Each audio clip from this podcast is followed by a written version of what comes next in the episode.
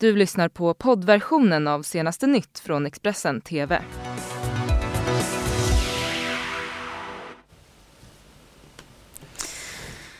God morgon, det är torsdag den eh, 27 februari och det här är våra rubriker.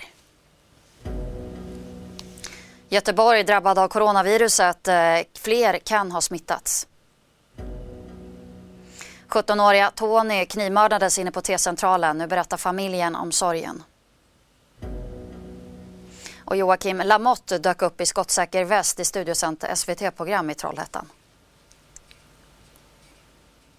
Ja, Sverige har nu fått eh, ett nytt fall av coronaviruset. En man i 30-årsåldern i Göteborg smittades i norra Italien och insjuknade tre dagar efter att han kommit hem. Fler kan ha smittats och myndigheterna kommer nu att kontakta de som kan vara i riskzonen.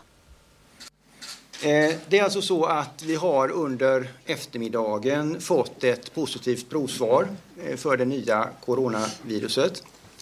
Eh, det är en man i 30-årsåldern som nu vårdas på infektionskliniken här på Sahlgrenska. Han mår efter omständigheterna väl. Han har varit utomlands i norra Italien, Eh, en av de eh, regioner där eh, vi vet att det förekommer smittspridning av det nya coronaviruset. Under onsdagen bjöd Västra Götalandsregionen in till presskonferens på Salgrenska universitetssjukhuset Östra i Göteborg. Detta med anledning av att en person som vårdas på sjukhuset har testats positiv för det nya coronaviruset.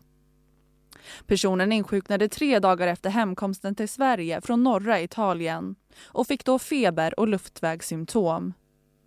Hälso och sjukvårdsdirektör Ann Söderström berättar att det inte finns anledning till extra vaksamhet eller oro. Nej, det tycker jag inte. Utan vi kommer att kontakta alla som, som har möjligtvis varit i kontakt med honom. Eh, I eh, familj eller nära vänner eller liknande. Och eh, de, de kommer att få meddelande om det. Så för andra finns det ingen anledning till oro mer än vad det fanns innan vi hittade den här mannen. Så det är ingen risk för att det ska bli ett utbrott här även i, i Göteborg i större grad? Inte för det här fallet. Sen vet vi ju inte vad som händer framöver, hur många smittade som, som vi hittar. Men inte det här fallet ger ingen anledning till oro. Den 30-åriga mannen han har isolerats och Lars Magnus Andersson som är verksamhetschef på infektionskliniken han berättar här mer om vilken vård den här mannen får just nu. Han vårdas på infektionskliniken där vi har lokaler som är anpassade för, för den här typen av smittor och vi har träning för att vårda personer med den här typen av smittsamma sjukdomar. Eh, så då är det vårdrum där man kan komma in utifrån och sen inifrån korridoren, eh, avdelningens korridor, så är det en, en luftsluss kan man säga. Och i vårdrummet så är det i förhållande till korridoren så är det negativt lufttryck i rummet så att det inte kommer ut någon smitta från det rummet. Vad har ni för ytterligare säkerhetsrutiner kring, kring detta? Eh, nej, sen följer vi de riktlinjer som finns från Folkhälsomyndigheten eh, när det gäller skyddsutrustning för personalen. Eh, och det handlar om en speciell typ av munskydd som vi kallar andningsskydd och skydd för stänk, nämligen ett visir eller skyddsglasögon. Och sen ett förkläde med långa armar i plast och handskar. Hur många läkare är i kontakt med den här mannen? Är det några få eller hur många är det? Nej, det är ju några få och eh, de personalen på den avdelningen som, där han vårdas. Och det här är ju det andra bekräftade fallet i Sverige. Det första skedde den 31 januari då en kvinna i 20-årsåldern insjuknade i Jönköping efter en resa till Kina. Oron för coronaviruset eh, är på sina håll hög. Vi frågade några personer på stan i Stockholm vad de gör för att skydda sig om de eh, blir smittade. Eh, första frågan bara är om du är orolig över coronaviruset? Ja, det är jag. Jag är orolig för att jag är 70 plus och att jag har eh, astma. Eh, du har följt nyheterna och informationen sådär om coronaviruset vad jag förstår. Är du orolig? Nej, jag är inte orolig men jag tycker att det ökar så att på något sätt så börjar man bli orolig. Du har även bokat en resa här. Berätta mer om den och coronaviruset påverkar. Sen lång tid tillbaka, ett halvår tillbaka, har betalt den tillsammans med min man. Vi skulle åka till Kroatien. Men nu så har vi fått red, äh, ringde jag morse och bad att få boka om resan. Sen ringde hon tillbaka precis just nu och sa att det gick inte att boka om den här resan. Och eh, det tyckte jag var jättedålig service. Vad tänker du om det hittills? Är du orolig eller inte orolig? Eh, jag tänker, det är klart att jag är lite orolig. Det kommer ju på något vis att, att komma hit också. Sen hur stort det blir, det, det vet man ju inte än. Förbereder du dig på något sätt ifall det skulle bli en hög spridning i Sverige? Nej, men jag avstår ifrån resor och det kommer jag nog göra ett bra tag framöver. Förbereder du dig på något sätt till exempel ja, köper handsprit och så vidare eller tänker du på att sluta resa eller något sånt där? Nej, än så länge har jag inte gjort det men jag har väl börjat tänka nu att undra vad det är man, vad man kan, kan göra. Så. I specifika länder eller just eh, få hög spridning och så? Ja, just nu gäller det ju alla länder verkar det som. Precis, är du orolig för, för viruset inom Sverige då? Eh, ja, alltså nu har jag hört på radio idag att det kommer att komma. Det är inte om utan det är när. Men då får man ju skydda sig själv på något sätt och, och, och det är en annan sak än när man reser till ett land där man redan har och just det här med sjukhusvården och så vidare. Även om den är kanske lite si och så även här så, eh, så eh, med dålig förberedelse menar jag. Nu till USA där president Donald Trump eh, utser vicepresidenten Mike Pence som särskilt ansvarig för USAs arbete med att eh, försöka stoppa spridningen av coronaviruset i landet.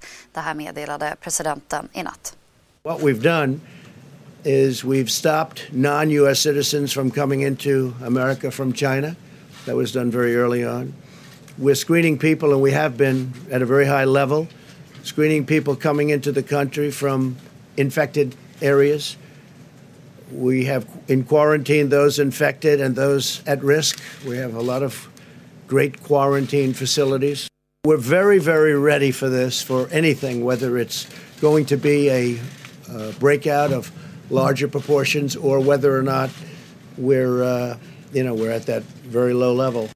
We're doing really well, and Mike is going to be in charge, and Mike will report back to me.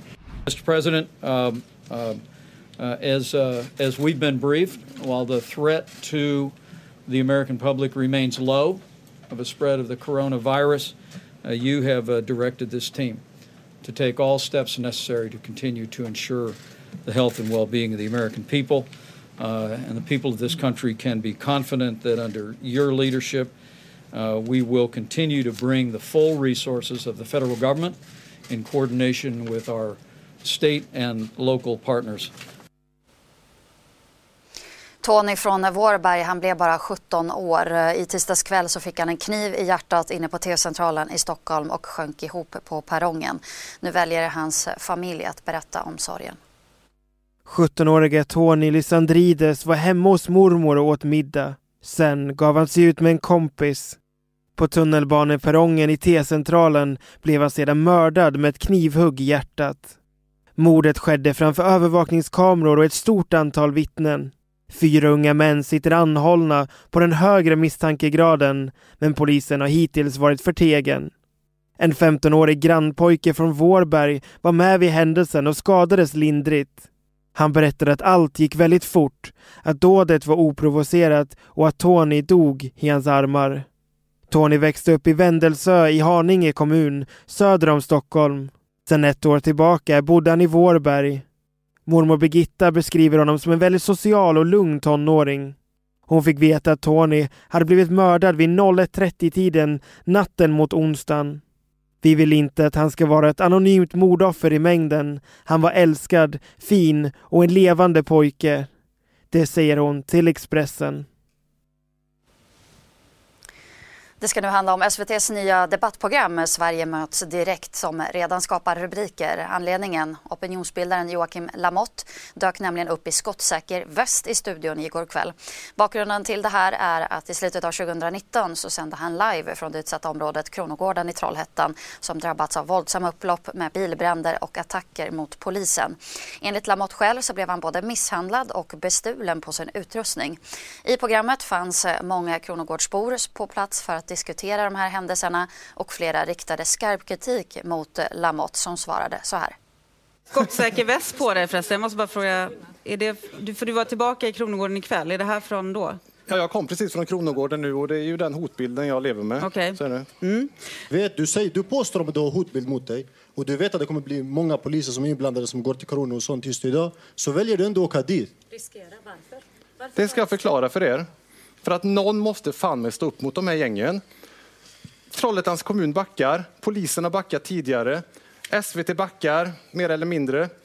Någon jävel måste fan ta, stå upp mot de här och det visade vi idag. Det var många som kom till Kronogården och visade att man vågar vara där, att man, våg, att man inte backar. För vi journalister har rätt att jobba i Kronogården.